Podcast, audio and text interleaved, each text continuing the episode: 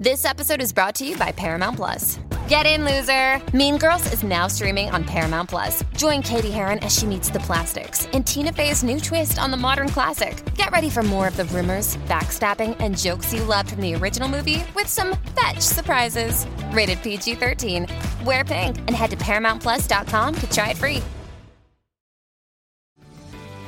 This episode is brought to you by Paramount Plus. An unlikely friendship begins in the Paramount Plus original movie Little Wing, starring Brooklyn Prince with Kelly Reilly and Brian Cox. Reeling from her parents' divorce, Caitlin steals a valuable bird to save her home, but instead forms a bond with the owner, leading to a new outlook on life. Little Wing, now streaming exclusively on Paramount Plus. Head to ParamountPlus.com to try it free. Rated PG 13.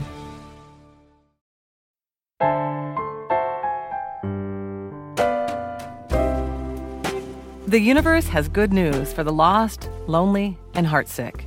The sugars are here, speaking straight into your ears. I'm Steve Almond. I'm Cheryl Strayed. This is Dear Sugars. Oh, dear song, won't you please share some bittersweet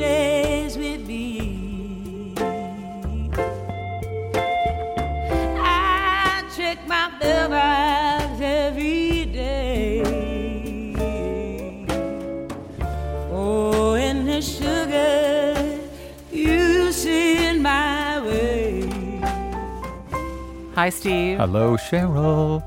Actually, actually, weirdly upbeat greeting. I'm always very happy to see you, but the subject today, not so upbeat. Like Not it's so a happy. it's a heavy one. Yeah, we're we're going to talk today uh, about. We've called this episode "In the Shadow of a Damaged Parent," and it is. Uh, really, we get s- such a multitude of letters that really, when you boil it down, has to do with how do you live in the shadow of a parent who was in one way or another damaged, and in, to what extent do we, as kids, we're all kids of some set of parents, inherit some of that damage? Is it inflicted upon us consciously and unconsciously? And can we, and how do we find our way out of that shadow? hmm And there are so many nuances to that shadow. I know for myself, having a damaged father, a question I was always asking myself, even though he wasn't in my life after about the age of six, was Will I become like him? Yep. Am I in some ways um, vulnerable? To uh, some of the patterns uh, that he that he carried out in his life that I think he repeated from his father, and um, you know I, the answer to that is no, but it took me some years to understand that. But I think that gets a lot more complicated when you grow up, uh, spend your entire childhood in the company of somebody who really uh, does have some some difficulties and damages of their own. Yeah, I, I have to say that the letters we're going to talk about um, are, are more extreme, but I want to extend our thinking about this to somebody like me.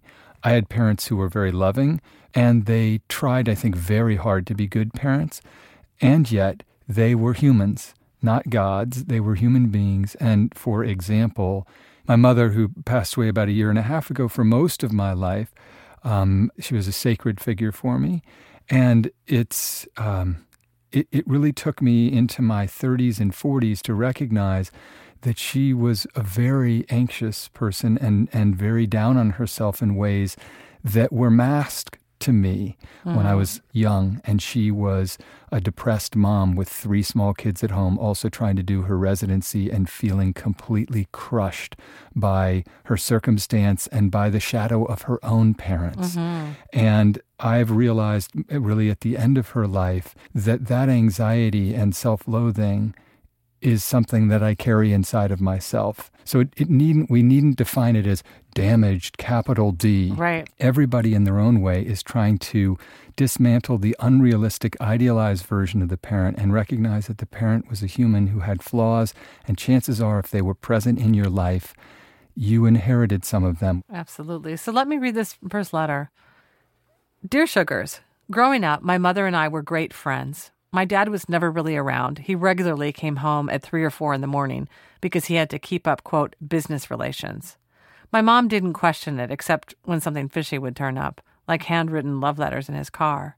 In any case, they worked it out every time, and I didn't think much of it. One day, my aunt borrowed my dad's car and found some diapers hidden in the trunk.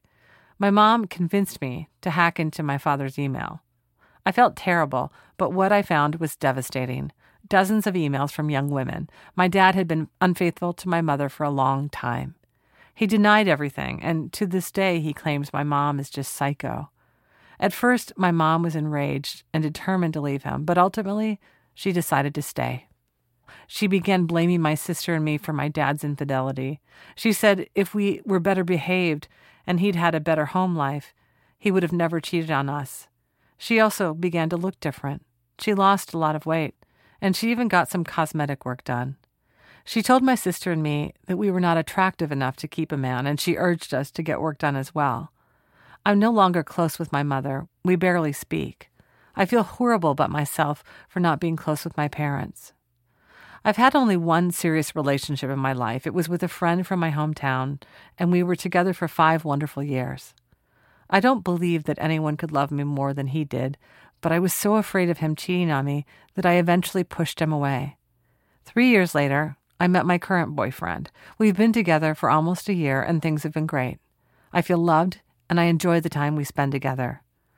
However, Early in our relationship, my boyfriend told me that he had drinks with an ex girlfriend with whom he remains friends. That night, she told him she was in love with him still, and would always be, even though she's in a long term relationship herself. He's a very straightforward man, and he told me he had no idea she was feeling this way, and he thought they were strictly friends. He said he knew he should keep his distance. That was seven months ago, but I know that he continues to communicate with her, and once he hid it from me. He remains friends with several ex girlfriends, which I do not like but tolerate. But his friendship with this particular ex worries me. She sends him birthday gifts, comments on his social media posts, even ones that I'm in, and continues to be present in his life as if I never happened. He assures me that I'm the only woman in his life, which I believe, but I don't like that he continues to entertain her while acting as if he doesn't in front of me. Am I doomed to sabotage this relationship like I did my last one? Are my childhood experiences of watching my mom deteriorate and become someone I no longer recognize affecting my adult relationships? Do I confront my boyfriend, or am I being paranoid because of what I observed growing up? Signed, never cheated on. Mm.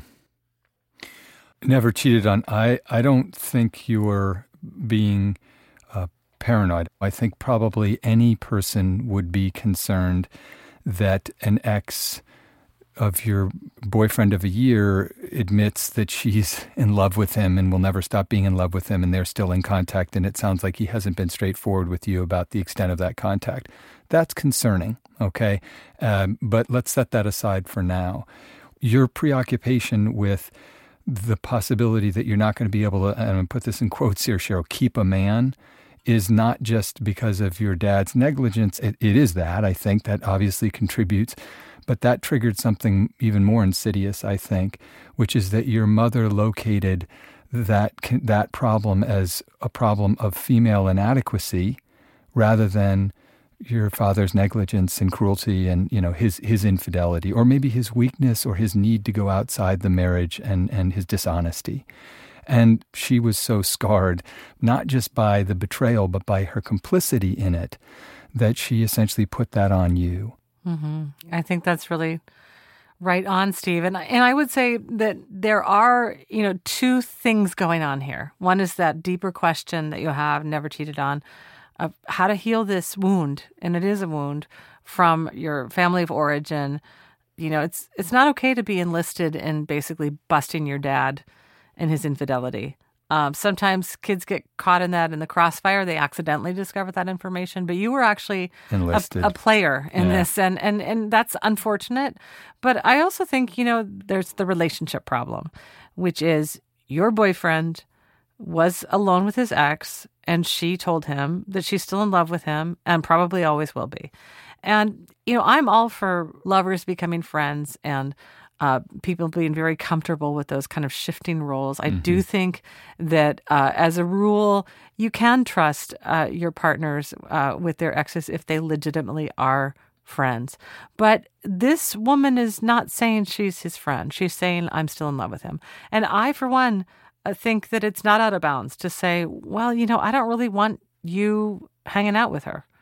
And, you know, I think that the fact that uh, your boyfriend shared this information with you is like one step. Like he's in some ways, you know, saying to you, okay, this thing happened. So he's being honest with you. But I think the next step is, okay, given this information, what's the best decision? What's the move that's going to uh, be healthiest for us as a couple? The, the only thing that I would say, Cheryl, uh, is that I think the situation never cheated on that, that you've been put in here is good for your boyfriend for telling you.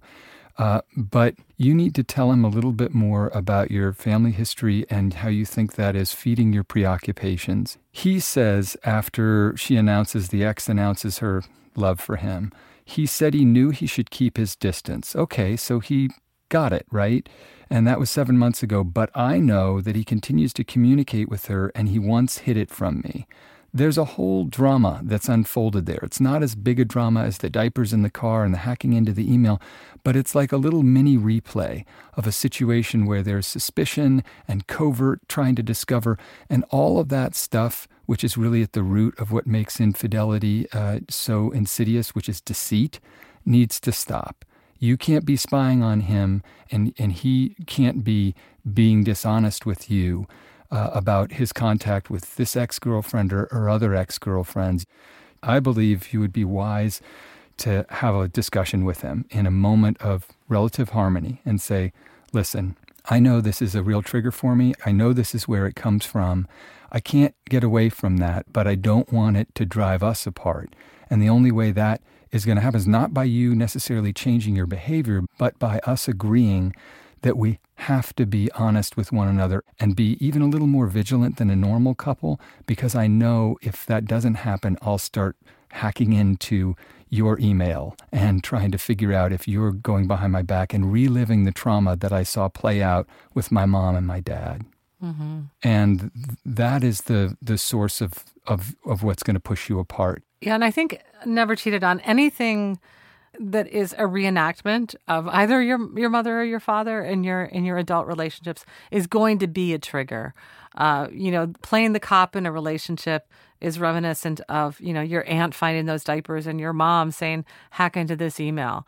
So you know, I think that in addition to doing some of this stuff, Steve and I have suggested that deeper work that you do about um, disentangling. You know, what was yours in your childhood and what was theirs. You got sewn into their romantic mm-hmm. web. And I think that a lot of that, you know, deep work that you need to do, um, it's it's something that I'm going to suggest that you you know that that you maybe consult a professional. Yep. I mean, you might really benefit from that kind of deep work you can do with a therapist, somebody who's going to be able to talk you through mm-hmm. some of that ugliness of what you endured. Because also embedded in this letter, never cheated on, is the fact that you're no longer in touch with your parents and you feel guilty about it. Cheryl and I consider and say, "Why feel guilty?" It sounds like that you needed to do that to make a, a happy life, but it's much more complicated. Yeah. We're we're deeply loyal to parents, even and especially when they're damaged, because we're trying to protect them, as you tried to do with your mom. I want to help her out, right?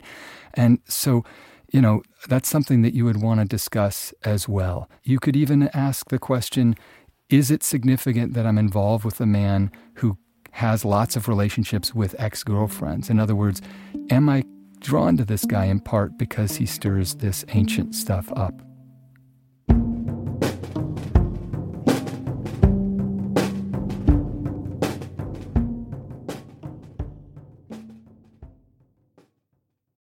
Support for Dear Sugars comes from BetterHelp. If you had an extra hour in the day, how would you use it? BetterHelp Online Therapy can help you figure out what's most important to you so you can prioritize it. Learn to make time for what makes you happy. Just fill out a brief questionnaire to get matched with a licensed therapist and switch therapists anytime for no additional charge. Visit betterhelp.com slash sugars today to get 10% off your first month. Hey, it's Kaley Cuoco for Priceline. Ready to go to your happy place for a happy price? Well, why didn't you say so? Just download the Priceline app right now and save up to 60% on hotels. So, whether it's Cousin Kevin's Kazoo concert in Kansas City, go Kevin, or Becky's Bachelorette Bash in Bermuda, you never have to miss a trip ever again. So, download the Priceline app today. Your savings are waiting.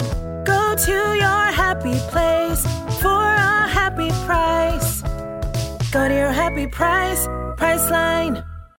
Last Seen, a new podcast from WBUR and the Boston Globe, investigates the largest unsolved art heist in history. So, about the time that he begins putting the duct tape on, he says, This is a robbery. The theft of half a billion dollars worth of art from the Isabella Stewart Gardner Museum in Boston. When the FBI says we solved it, we know who did it, it's like, no, you don't, because you don't have the paintings. Subscribe and listen to Last Seen Now on Apple Podcasts or wherever you get your podcasts. Sponsored by Samuel Adams and ADT Smart Home.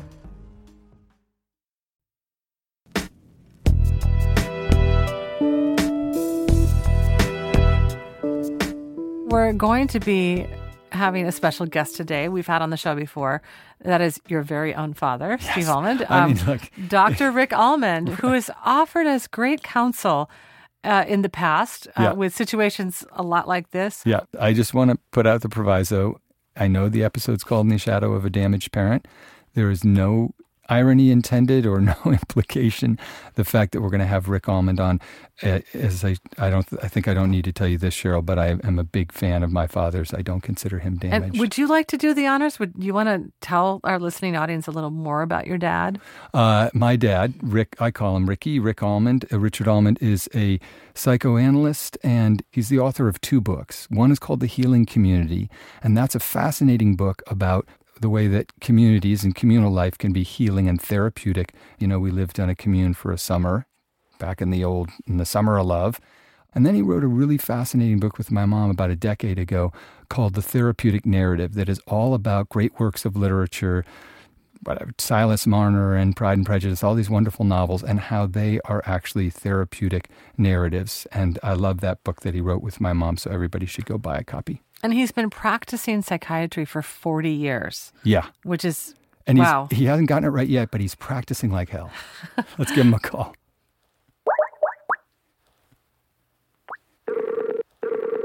Hello. Hey, Pop. Hi. Hi. It's Steve. yes, it's your fa- it's your favorite son and his sidekick well, Cheryl it's, Strayed. It's not that I, it's not that Hi, I'm his Cheryl. favorite Hi. son. It's that I'm in his top three sons. He's one of That's your top the way three we think sons. of it. So I'm one of your top three sons. How you doing? Okay. Good. Uh, I'm here with Cheryl, and we have just discussed never cheated on. We want to talk about the second letter as well, but before we do that. What are your thoughts when you encounter a patient who is living in the shadow of a damaged parent? Uh, well, I love the way you call me with these questions that would require three or four hours of uh, careful discussion. we'll just do it in like five for a minutes. Five second answer. Well, yeah, let me make a couple of comments. Um, one is on what happens when people have traumatic experiences. And trauma can be not simply death, but a chronic situation, or in this case, a more complex one where it seems like things are okay, and then suddenly uh, it's revealed that things are not what I thought. And when that happens, it's uh, a number of things happen as a consequence. One is that, in a sense, people can't process, think about what's going on in their lives. Mm-hmm. And they often fall back on more simple forms of thinking in which, let's say, there's good and bad people, or there's uh, safe and unsafe parts of the world. So paranoia, let's say, and I think somebody in the, in this letter she may have used that term. Yep.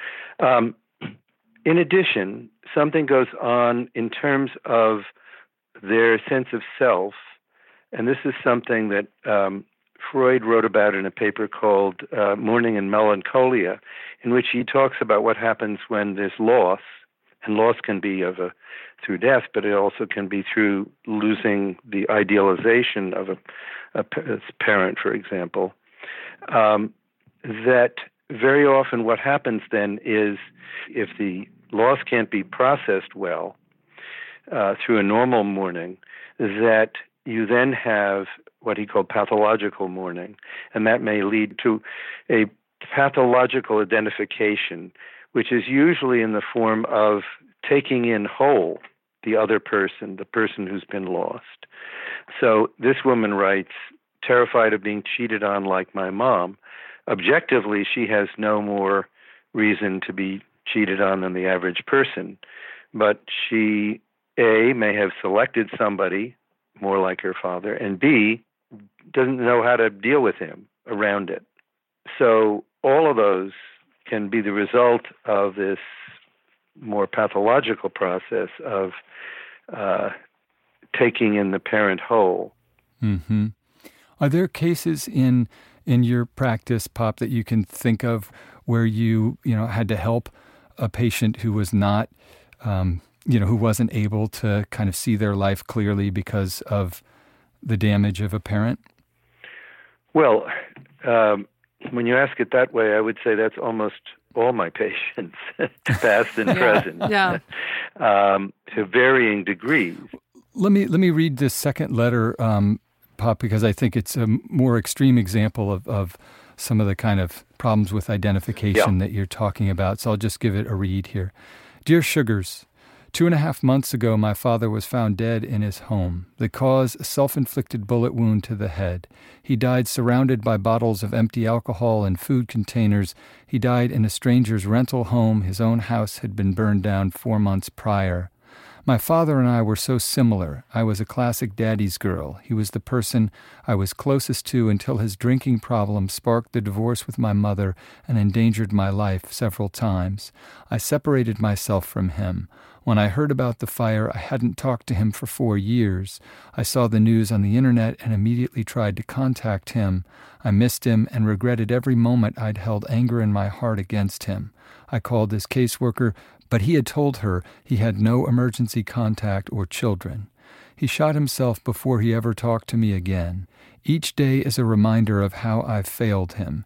Each day I retroactively try to get to know the man that raised me better, try to learn his brilliance. Each day I fall short. My father's death did not put a hole in my life. I've been poking small holes in my life for a long time, and I feel like there's nothing left of me that can leak out any more. If anything, his death has acted as a spotlight to show me how flimsy my life is.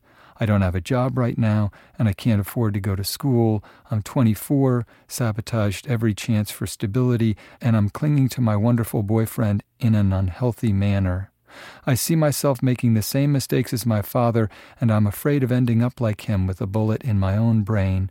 I feel paralyzed with fear, and I relive my memories of the past to fill the hours until it's time to sleep again. My question is how do I prevent this from ending me? How do I tether myself? Signed, Lost. Hmm. Yeah, wow. Um, what are your thoughts about this?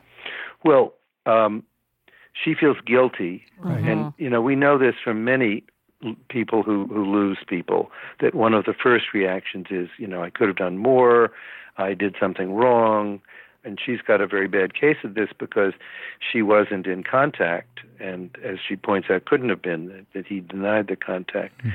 But I think I've come to think of that guilt, what seems like guilt, as a way of holding on. Mm-hmm. Because if you say I'm guilty, in some part of your mind you're saying, well, if I could go back and do it correctly, Right. if I wasn't, didn't make a mistake, uh, then I could have the person back in a kind of magical way. Right.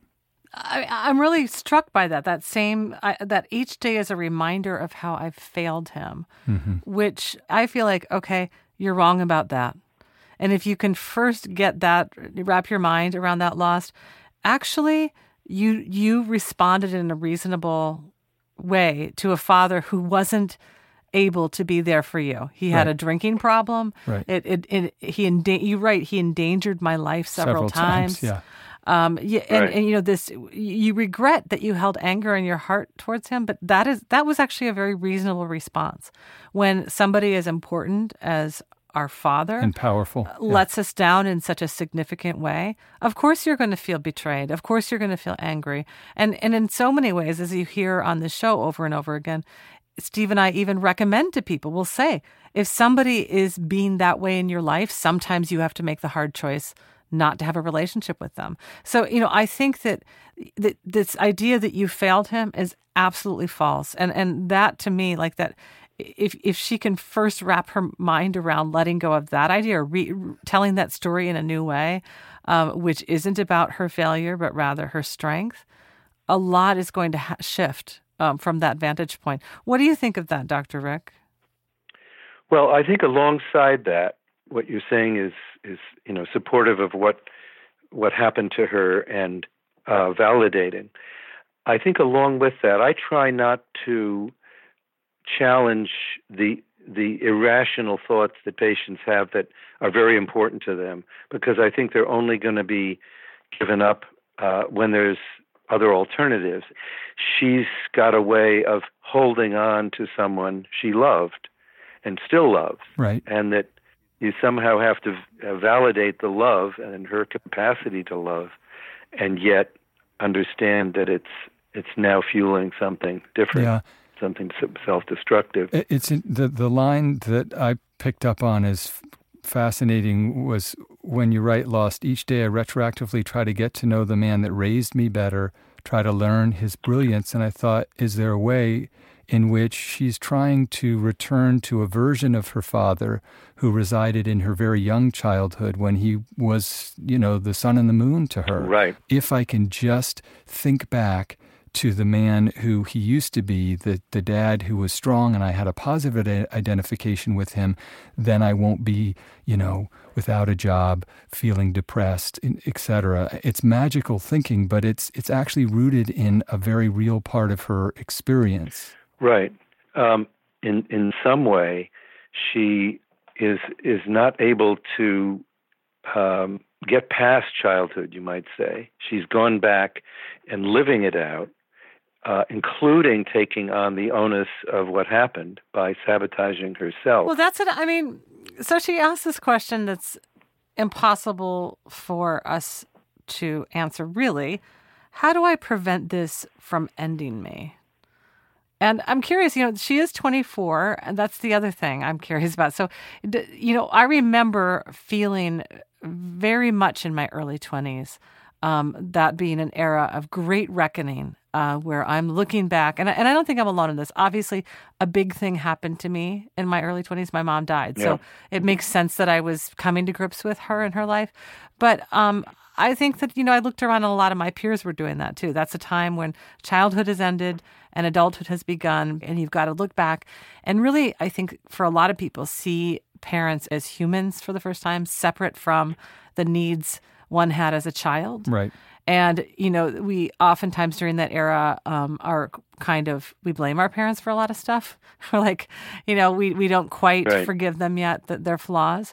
And I'm curious about, uh, you know, what you might um, have to say about, you know, a 24 year old doing this versus a 34 year old and, and what, what, you know, she might do to help um, prevent this from ending her. Or, or just tether her. Yeah, yeah. to tether her. i think the, the point you're making about the early 20s and, and what you're pointing out there is that there are certain universal developmental issues that people face in their 20s and it has a lot to do with really being faced with reality for the first time. You know once you go off to college or leave home for a job or whatever and you you have to deal with a lot of a lot of the stuff you're carrying away from your past and so forth um, is the reason I think people have unhappy love affairs in their 20s uh, fairly hmm. normally.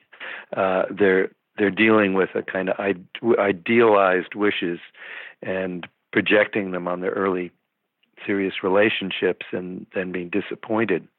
So what I think we're saying is that it is through healthier relationships that people often change. Some combination of that with a capacity just to suffer through difficult stuff.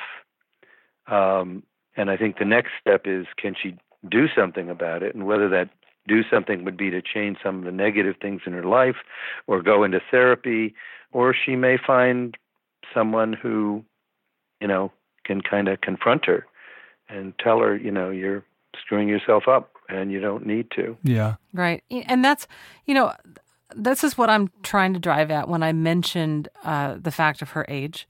But what I've learned, what I know just, um, you know, anecdotally through my own life, is that the, a lot of stuff happens developmentally when we're in our 20s. And it has to do with these very deep primal bonds we have with our parents. And those things are shifting around. How do we live in the world? Uh, without our parents? How do we come to terms with everything that our parents gave us or didn't give us or instilled in us or robbed us of? Uh, you know, what did they do right? What did they, they do wrong? And how do we live with it? How do we uh, continue that bond with them or sever that bond or make sense of their own choices? And so these things are all happening, even when it's going well. Mm-hmm. Um, but when something big happens, like a parent dies, and in this case, when a parent dies by suicide after a period of you know addiction and and, and self-destruction these are these are all these magnify and exacerbate um, that very developmentally appropriate era of questioning. Yeah. So what I want to say to you, Lost, how do you tether yourself? You you you, receive the lifeline that I'm just going to throw to you right now over the podcast Mm-hmm. waves to just say it's it's it's probably going to be okay. And it's painful to have had a father such as the sort you have. It's painful that you're going to have to live your life without him, but you can do it.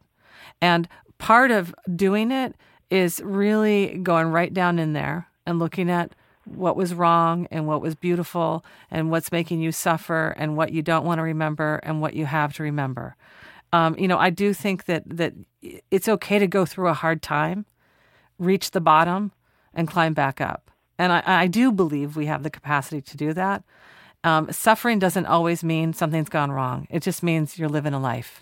One thing that I would recommend, as we always do or we try to do on the shows, it turns out there's a lot of literature that is about living in the shadow. I'd say about 65% of literature is in some way or another directly about living in the shadow of a damaged parent. The, the book I thought of immediately, it's not a perfect fit, but it's such a beautiful book that I think it will really mean a lot to you if you find it. If you haven't read it, is Nick Flynn's Another Bullshit Night in Suck City. It's an absolutely devastatingly beautiful account of his childhood and his relationship with a very self-destructive um, dad. Uh, I I also thought about the novel The Bell Jar by Sylvia Plath, which is about a woman who's in that developmental stage we've been talking about of trying to find her way in the world and really struggling with it, and, and she needs to be tethered.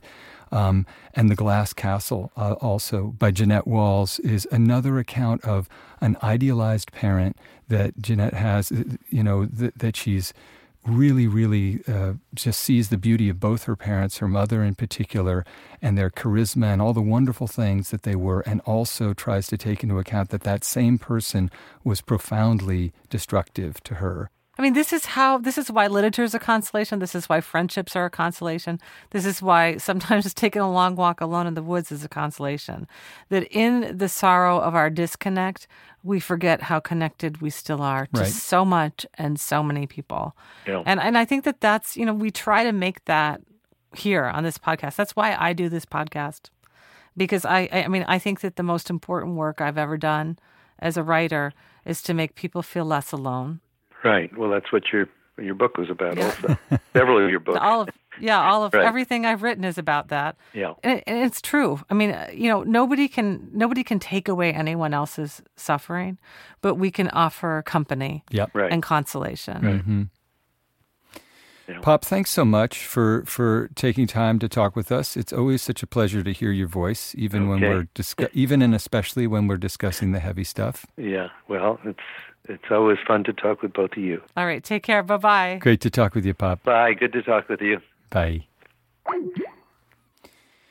When I talk to my dad, I just feel very lucky that I have that dad. And, you uh, are lucky I know it, and I'm I you know it, it, nobody's perfect. No parents are perfect, but you know, in in you realize when you when we read our letters and in the inboxes, and you know, just I, I am made aware continually that there are people moving through the world who have had incredibly tough. I mean, really at the bottom of it, lost and never cheated on, and, and lost especially. That's just rotten luck. That sense of helplessness. I just admire loss that you're you're you're trying to bear it. Yeah, you both have uh, a lot of a lot of work to do to heal that wound that has been left by your fathers. But we know you can do it, and we wish you luck. We sure do.